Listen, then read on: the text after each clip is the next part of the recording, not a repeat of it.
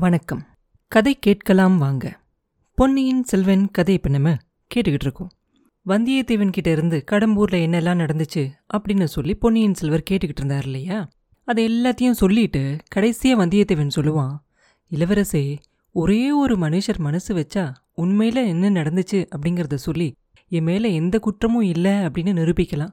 அந்த ஒருத்தர் பெரிய பழுவேட்டரையர் தான் கடம்பூர் மாளிகையில் யாழ் களஞ்சியத்துல நான் ஒளிஞ்சிருந்தப்ப திடீர்னு என் கழுத்தை பிடிச்சு நெருக்கி கீழே தள்ளி மயக்கம் போட செஞ்சது அந்த மகா வீரரை தான் இருக்கணும் அப்படின்னு நான் ஊகிக்கிறேன். வேற யாரும் அங்க அந்த சமயம் வந்திருக்க முடியாது. நந்தினி தேவி மேல சந்தேகப்பட்ட அந்த கிழவர் தான் அந்த மாதிரி காலாமுக சைவர் மாதிரி வேஷம் போட்டுக்கிட்டு வந்திருக்கணும். காலாமுக கூட்டத்தை சேர்ந்த இடுமன்காரி அவருக்கு ரகசிய வழியில வரத்துக்கு உதவி செஞ்சிருப்பான்.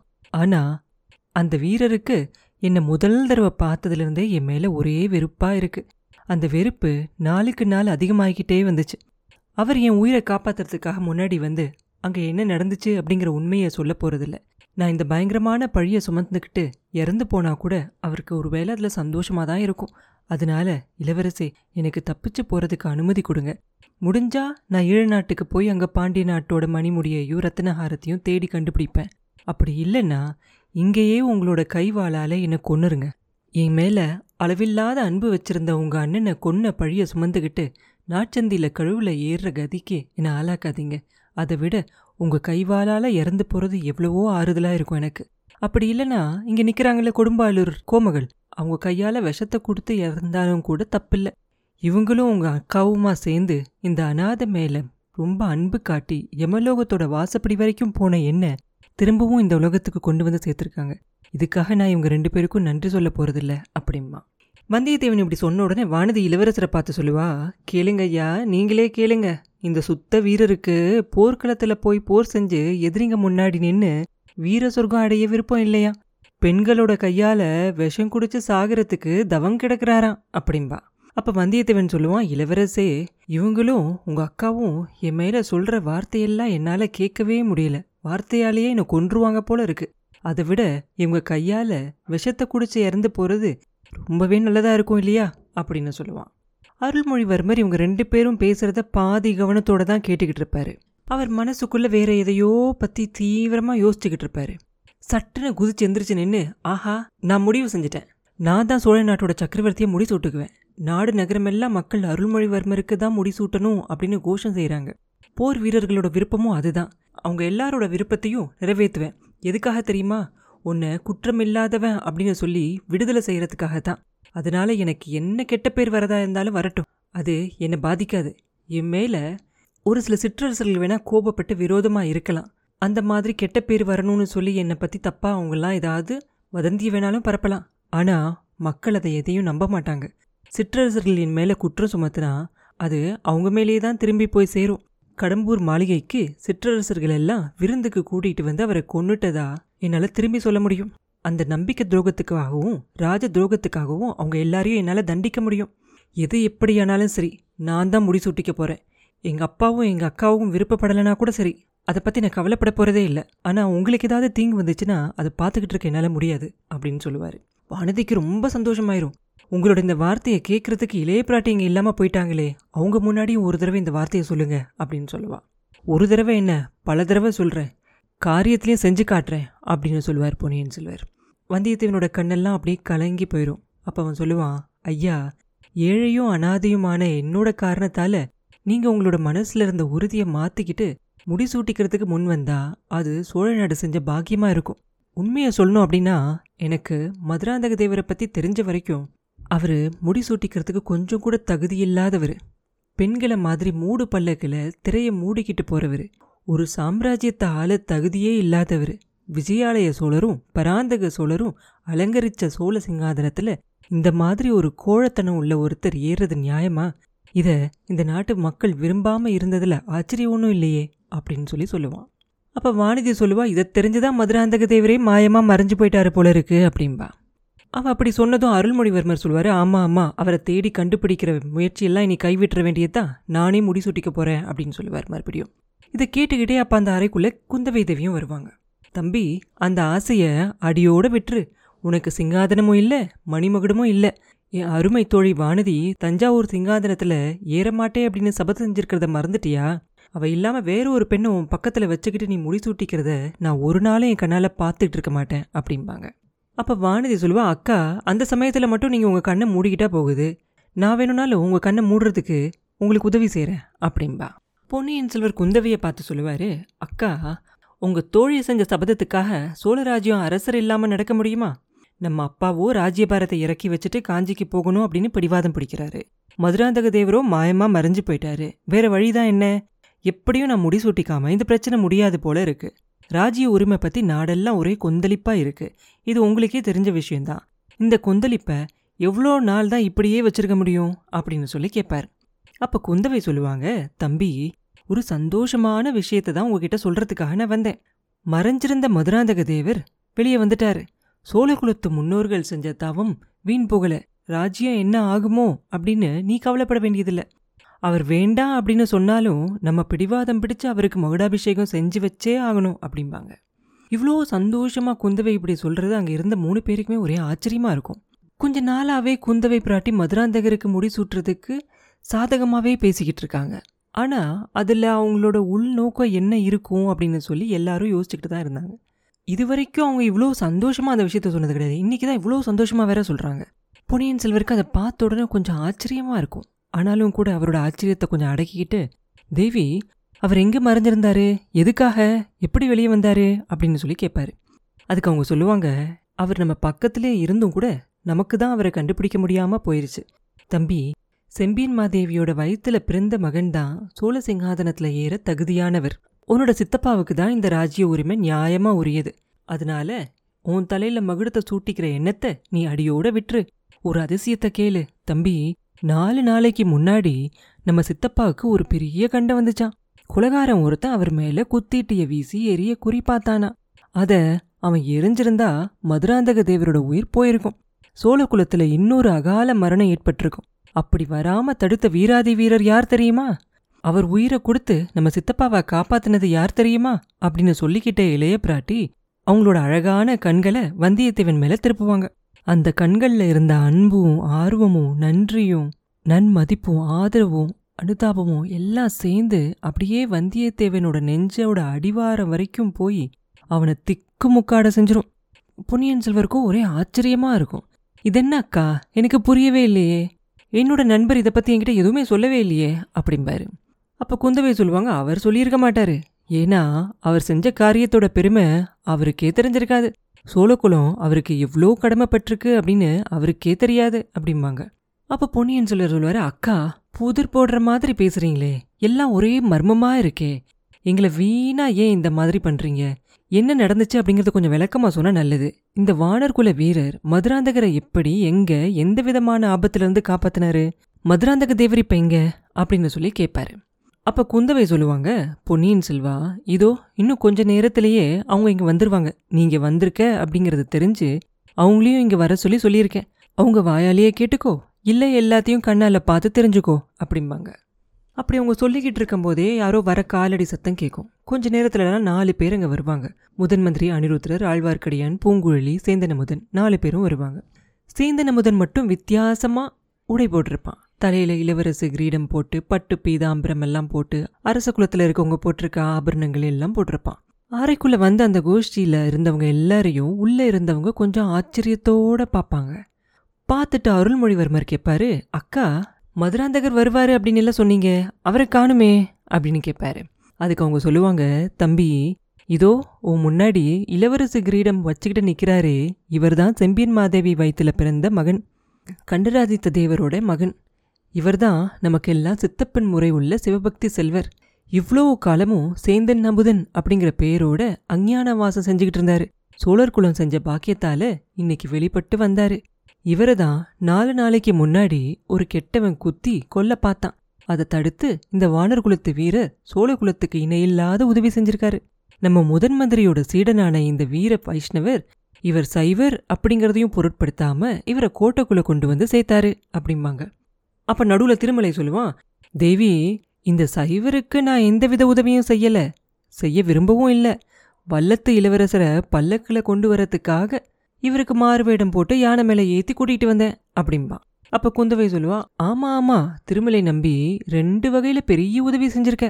மதுராந்தக தேவருக்கு இளவரசு கிரீடம் வச்சு யானை மேல ஏத்திக்கிட்டு வந்தப்ப உண்மையிலேயே இந்த நாட்டோட சிங்காதனத்துக்கு உரியவர் அப்படின்னு உனக்கு தெரிஞ்சிருக்காது. இல்ல தெரிஞ்சுதான் செஞ்சியோ அது எனக்கு தெரியாது. எப்படியோ இருக்கட்டும். தம்பி இவ்வளவு காலமும் மதுராந்தக தேவர் அப்படின்னு நம்ம எல்லாரும் நினைச்சுக்கிட்டு இருந்தவர் உண்மையில மதுராந்தக தேவர் இல்ல. இவர்தான் சோழகுலத்தோட தவ பையனா செம்பியன் மாதேவியோட வயித்துல பிறந்த மகன். இவ்வளோ நாளும் இவர் குடிசையில் வாழ்ந்தது கடவுளோட திருவிளையாடல் மாதிரி தெரியுது. ஆனாலும் சோழ குலத்தில் பிறந்தவங்களோட குணாதிசயங்கள் எல்லாம் இவர்கிட்ட அப்படியே இருக்கு. முன்னாடி ஒரு சமயம் இவர் இந்த வானர் குலத்து வீரரை தப்பிச்சு போகிறதுக்காக உதவி செஞ்சிருக்காரு. உனக்கு ஞாபகம் இருக்கா?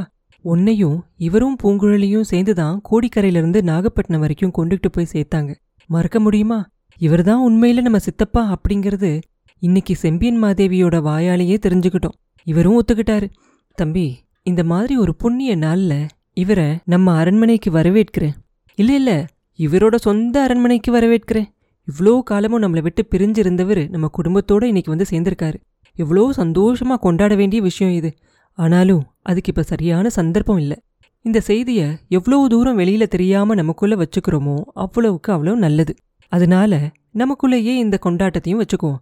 அப்படின்னு சொல்லிட்டு குந்தவை வந்து சேந்தன முதனை பார்த்து சொல்லுவாங்க சித்தப்பா கொஞ்சம் இப்படி வாங்க.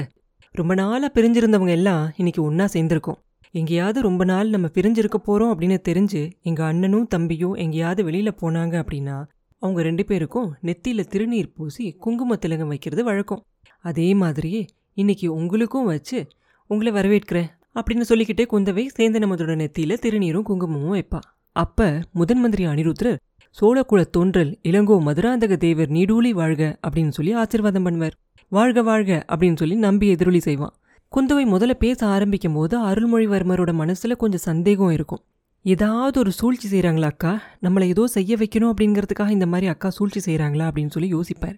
ஆனால் போக போக குந்தவை பேச பேச அவங்க உண்மையாவே அவங்க மனசால முழு அன்போட மனசுல சொல்கிறாங்க சொல்றாங்க அவங்களோட வார்த்தைகளிலிருந்து தெரிஞ்சுக்குவார். அவங்க பேச பேச அவரோட மனசும் கொஞ்சம் கொஞ்சமாக மாறிடும் குந்தவை திருநீரெல்லாம் பூசினதுக்கப்புறமா அருள்மொழிவர்மரும் அவர் பக்கத்தில் போய் சேந்தன முதனை கட்டி பிடிச்சிக்கிட்டு சித்தப்பா முன்னாடியே எனக்கு உங்கள் மேலே ரொம்ப அன்பு இருந்துச்சு. நீங்கள் என் சகோதரராக இருக்கக்கூடாதா? அப்படின்னு நான் நினச்சேன். நமக்குள்ளே இருக்கிற ரத்த தொடர்பு தான் அந்த மாதிரி ஒரு உணர்ச்சியை எனக்கு கொடுத்துருக்கும் அப்படின்னு சொல்லி அமுதனை கட்டி பிடிச்சிக்கிட்டே கண்ணீர்ல கண்ணீரோட சொல்லுவார் பொன்னியின் செல்வர். அப்போ வந்தியத்தேவன் சொல்லுவான் ஆஹா நான் முன்னாடியே கொஞ்சம் சந்தேகப்பட்டேன். சேந்தன் அமுதன் அப்படிங்கிற சிவபக்தனுக்குள்ள பரம்பரையா வீர ராஜகுலம் எங்கேயோ ஒளிஞ்சிக்கிட்டு இருக்கத்தான் இருக்கணும் அப்படின்னு நினச்சேன். இல்லாட்டி ஊர் பேர் இல்லாதவனா வந்த எனக்கு தங்குறதுக்கு இடம் கொடுத்து என்னை ஆதரிச்சு உதவி செஞ்சிருப்பாரா? பேரரசர் மகனே முன்னாடி ஒரு தடவை எனக்கு செஞ்ச உதவிய எனக்கு மறுபடியும் செய்யணும். உங்களோட மகுடாபிஷேக வைபவத்தை பார்க்க எனக்கு கொடுத்து வைக்கல அப்படின்னு வருத்தமா தான் இருக்கு. என்ன செய்யலாம்? ஒரு விஷயத்துல எனக்கு ரொம்ப சந்தோஷம்.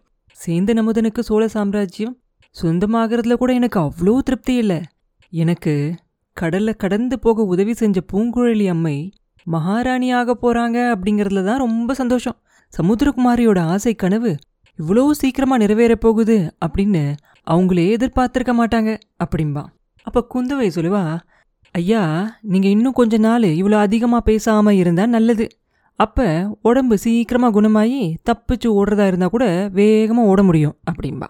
சொல்லிட்டு பொன்னியின் செல்வரை பார்த்து சொல்லுவா தம்பி அருள்மொழி இவ்வளோ காலமும் நம்ம பாட்டி அவங்க பையனுக்கு மகுடம் சூட்டக்கூடாது அப்படின்னு ஏன் சொன்னாங்க? அப்படிங்கிறது நம்மளுக்கு இப்போ புரியுது இல்லையா? நமக்கு கூட பழைய மதுராந்தகர் முடி சூட்டிக்கிறதுல அவ்வளோ திருப்தி இல்லாமல் இருந்துச்சு. வீர சோழ குலத்துல பிறந்தவங்க கிட்ட இருக்க வேண்டிய குணாதிசயங்கள் அவர்கிட்ட இல்ல. நம்ம பாட்டி எவ்வளவோ முயற்சி செஞ்சாலும் கூட சிவபக்தி அவரோட உள்ளத்துல ஒட்டவே இல்லை. வீரம் அப்படிங்கிறது மருந்துக்கு கூட இல்லை அவர்கிட்ட. அப்படி இருந்தும் ஒரு மாதிரி நம்ம அவருக்கே முடி சூட்டுறதுக்கு கூட மனசை சரிப்படுத்திக்கிட்டு இருந்தோம். இந்த புது மதுராந்தகருக்கு முடிசூட்டுறதுல நமக்கெல்லாம் திருப்தி மட்டும் இல்லை சந்தோஷமும் கூட தான் இருக்குது உன்னையும் வல்லத்திலவரசரையும் நடுக்கடல்ல முழுகாம கரையேத்தி காப்பாத்தின பூங்குழலி சிங்காதனம் ஏறுறத பார்க்கவும் எனக்கு ரொம்ப ஆசையா இருக்கு. அதுக்கு வேண்டிய ஏற்பாடை எல்லாத்தையும் நம்ம முதன் மந்திரி உடனே செய்யணும் அப்படின்னு சொல்லி சொல்லுவாங்க. அப்ப அனிருத்ரர் சொல்லுவாரு தேவி பெரிய பழுவேட்டரையர் மனசு வச்சு கடம்பூர் மாளிகையில என்ன நடந்துச்சு அப்படிங்கறத சொல்லணும். பழைய மதுராந்தக தேவர் என்ன ஆனாரு அப்படிங்கறது தெரியணும். இந்த ரெண்டு காரியமும் முடியறதுக்கு முன்னாடி மகுடாபிஷேகத்துக்கு நாள் வைக்கிறது எப்படி? அப்படின்னு கேட்பார் அப்ப குந்தவை சொல்லுவாங்க பெரிய பழுவேட்டரையர்கிட்ட நான் கேட்டுக்கிறேன். பழைய மதுராந்தகரை கண்டுபிடிக்கிறது உங்களோட பொறுப்பு அப்படிம்பாங்க. அப்ப சேந்தன முதன் அப்படி நம்ம இது வரைக்கும் சொல்லிக்கிட்டு இருந்த இளவரசர் மதுராந்தக தேவர் பொன்னியின் செல்வரை பார்த்து சொல்லுவாரு இளவரசே நீங்க என்ன சித்தப்பா முறை வச்சு மரியாதையா கூப்பிடுறீங்க? இவங்களும் என்ன இளவரசர்? அப்படின்னு கூப்பிடுறாங்க. ஆனா உங்களை நான் மகனே அப்படின்னு கூப்பிட என்னால முடியாது. இருபத்தி ரெண்டு வருஷமா குடிசையில காலம் கழிச்சவன் திடீர்னு இன்னைக்கு என்ன பேரரசர் குலத்துல பிறந்த இளங்கோவா நினைச்சுக்கோ அப்படின்னு சொன்னா அது என்னால முடியாது. உங்க எல்லார்கிட்டயும் ஒன்று கேட்டுக்கிறேன். வந்தியத்தேவர் தப்பிச்சு ஓட காரணமா இருந்ததுக்காக என்ன சில நாள் பாதாள சிறையில் அடைச்சு வச்சிருந்தாங்க.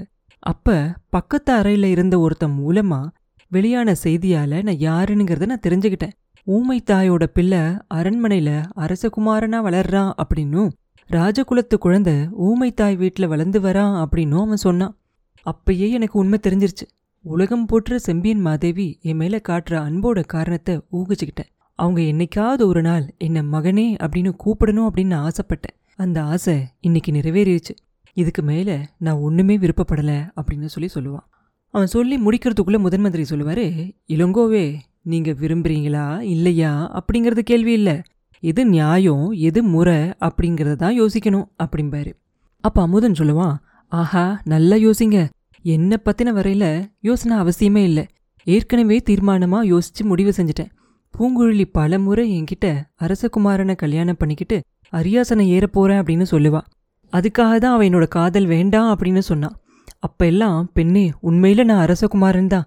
நான் விரும்பினா இந்த சோழ சாம்ராஜ்யம் என்னுடையதாகும் அப்படின்னு சொல்லலாம் அப்படின்னு என் மனசு துடிதுடிக்கும். அந்த ஆர்வத்தை கட்டுப்படுத்திக்கிட்டேன். நாடாளுற ஆசை என் மனசுல வரக்கூடாது அப்படின்னு சொல்லி அந்த கடவுள்கிட்ட போய் வேண்டி கேட்டுக்கிட்டேன். அந்த வைராக்கியத்தை நிறைவேற்றுறதுக்காக பூங்குழலியை தியாகம் செய்யறதுக்கும் நான் தயாரா இருந்தேன். நல்ல வேலையா இந்த சமுத்திரகுமாரி அவளுக்கு தகுதியில்லாத ஆசையை விட்டுட்டு இந்த ஏழை சிவத்தொண்டனை கல்யாணம் பண்ணிக்க ஒத்துக்கிட்டா அப்படிம்பா. அப்ப பூங்குழலி ரொம்ப வேகமா சொல்வா ஐயா எனக்கு தகுதியில்லாத ஆசை அப்படின்னு எப்படி சொல்றீங்க?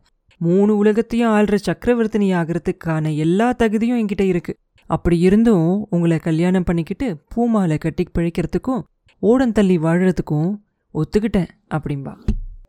அப்ப இளைய பிராட்டி சொல்லுவாங்க அப்படி சொல்லு பூங்குழலி உன் தகுதியை நிலைநாட்ட இதுவே போதுமே. தகுதியும் தகுதி இல்லாததும் எப்படி ஏற்படும்? உன்னோட பழைய நினைப்பு எல்லாத்தையும் நீ விட்டுறாத. உன்னை கல்யாணம் பண்ணிக்க போற இந்த அரசனோட மகனுக்கும் நாங்க சொல்ல வேண்டியது எல்லாத்தையும் சேர்த்து சொல்லு. சித்தப்பா நீங்க உங்க பிறப்போட உண்மையை தெரிஞ்சுக்கிட்டதுக்கு அப்புறமும் இந்த ராஜ்யம் வேண்டாம் அப்படின்னு வைராகியமா இருக்கிறது நியாயம்தான். அது உங்க பிறவி குணத்தோட பெருந்தன்மையை காட்டுது. இப்ப நாங்க எல்லாரும் சொல்றோம். சக்கரவர்த்தி சொல்றாரு முதன் மந்திரி சொல்றாரு நானும் என் தம்பியும் சொல்றோம் என் தோழி வானதியும் சொல்றா அவளோட பெரியப்பா கிட்டயும் அவங்களோட மனசை மாத்துறதுக்காக ஒத்துக்கிட்டு இருக்கா. இப்ப ஏன் நீங்க மறுக்கணும்? அப்படின்னு சொல்லி கேட்பாங்க. அப்ப அமுதன் சொல்லுவான் தேவி நீங்க எல்லாரும் சொல்றீங்க. ஆனா இந்த ராஜ்யத்துல இருக்க குடிமக்கள் என்ன சொல்றாங்க? அது உங்களுக்கு வேணா ஒருவேளை தெரியாம இருக்கலாம். நான் அவங்களில் ஒருத்தனா ரொம்ப நாள் வாழ்ந்தவன். இங்க தஞ்சாவூர்லேயும் பழையாறையிலையும் நாகப்பட்டினத்துலேயும் ஏன் இலங்கை வரைக்கும் மக்கள் என்ன பேசிக்கிறாங்க அப்படிங்கிறது எனக்கு தெரியும். பொன்னியின் செல்வர் அருள்மொழிவர்மர் தான் முடி சூட்டிக்கணும் அப்படிங்கிறது தான் அவங்க எல்லாரோடைய ஒரே எண்ணம். இவ்வளோ பெரிய பிரளய வெள்ளத்தை எதிர்த்து என்னால் நீந்த முடியாது. நான் ஆசைப்பட்டாலும் இந்த பெரிய சோழ சாம்ராஜ்யத்தை என்னால் ஆழ முடியாது. கடவுளே நீங்கள் எல்லாரும் பழைய மதுராந்தகர் அப்படின்னு சொல்கிறீங்களே அவர் மேலே இந்த ஜனங்கள் எவ்வளோ வெறுப்பு வச்சுருக்காங்க அப்படிங்கிறது எனக்கு தெரியும். அந்த வெறுப்புக்கெல்லாம் என்ன ஆளாக்கிறாதீங்க வேண்டாம் வேண்டாம் அவ்வளோ பெரிய தீங்க. எனக்கு செய்யாதீங்க. நான் உங்கள யாருக்குமே எந்த தீங்குமே செய்யலையே அப்படின்னு சொல்லி சொல்லுவார். மற்றவங்க எல்லாரும் இதுக்கு பதில் சொல்கிறதுக்கு முன்னாடி பொன்னியின் செல்வர் கம்பீரமாக தலை நிமிர்ந்து நின்று இந்த பேச்சு இதோட நிற்கட்டும் நீங்கள் இந்த அறைக்குள்ளே வர சமயத்தில் நான் சோழ ராஜ்யத்துக்கு முடிசூட்டி கொள்ள போகிறேன் அப்படின்னு சொல்லி வந்தியத்தேவன் கிட்ட சொல்லிக்கிட்டு இருந்தேன். அதை நிறைவேற்றியே தீருவேன்.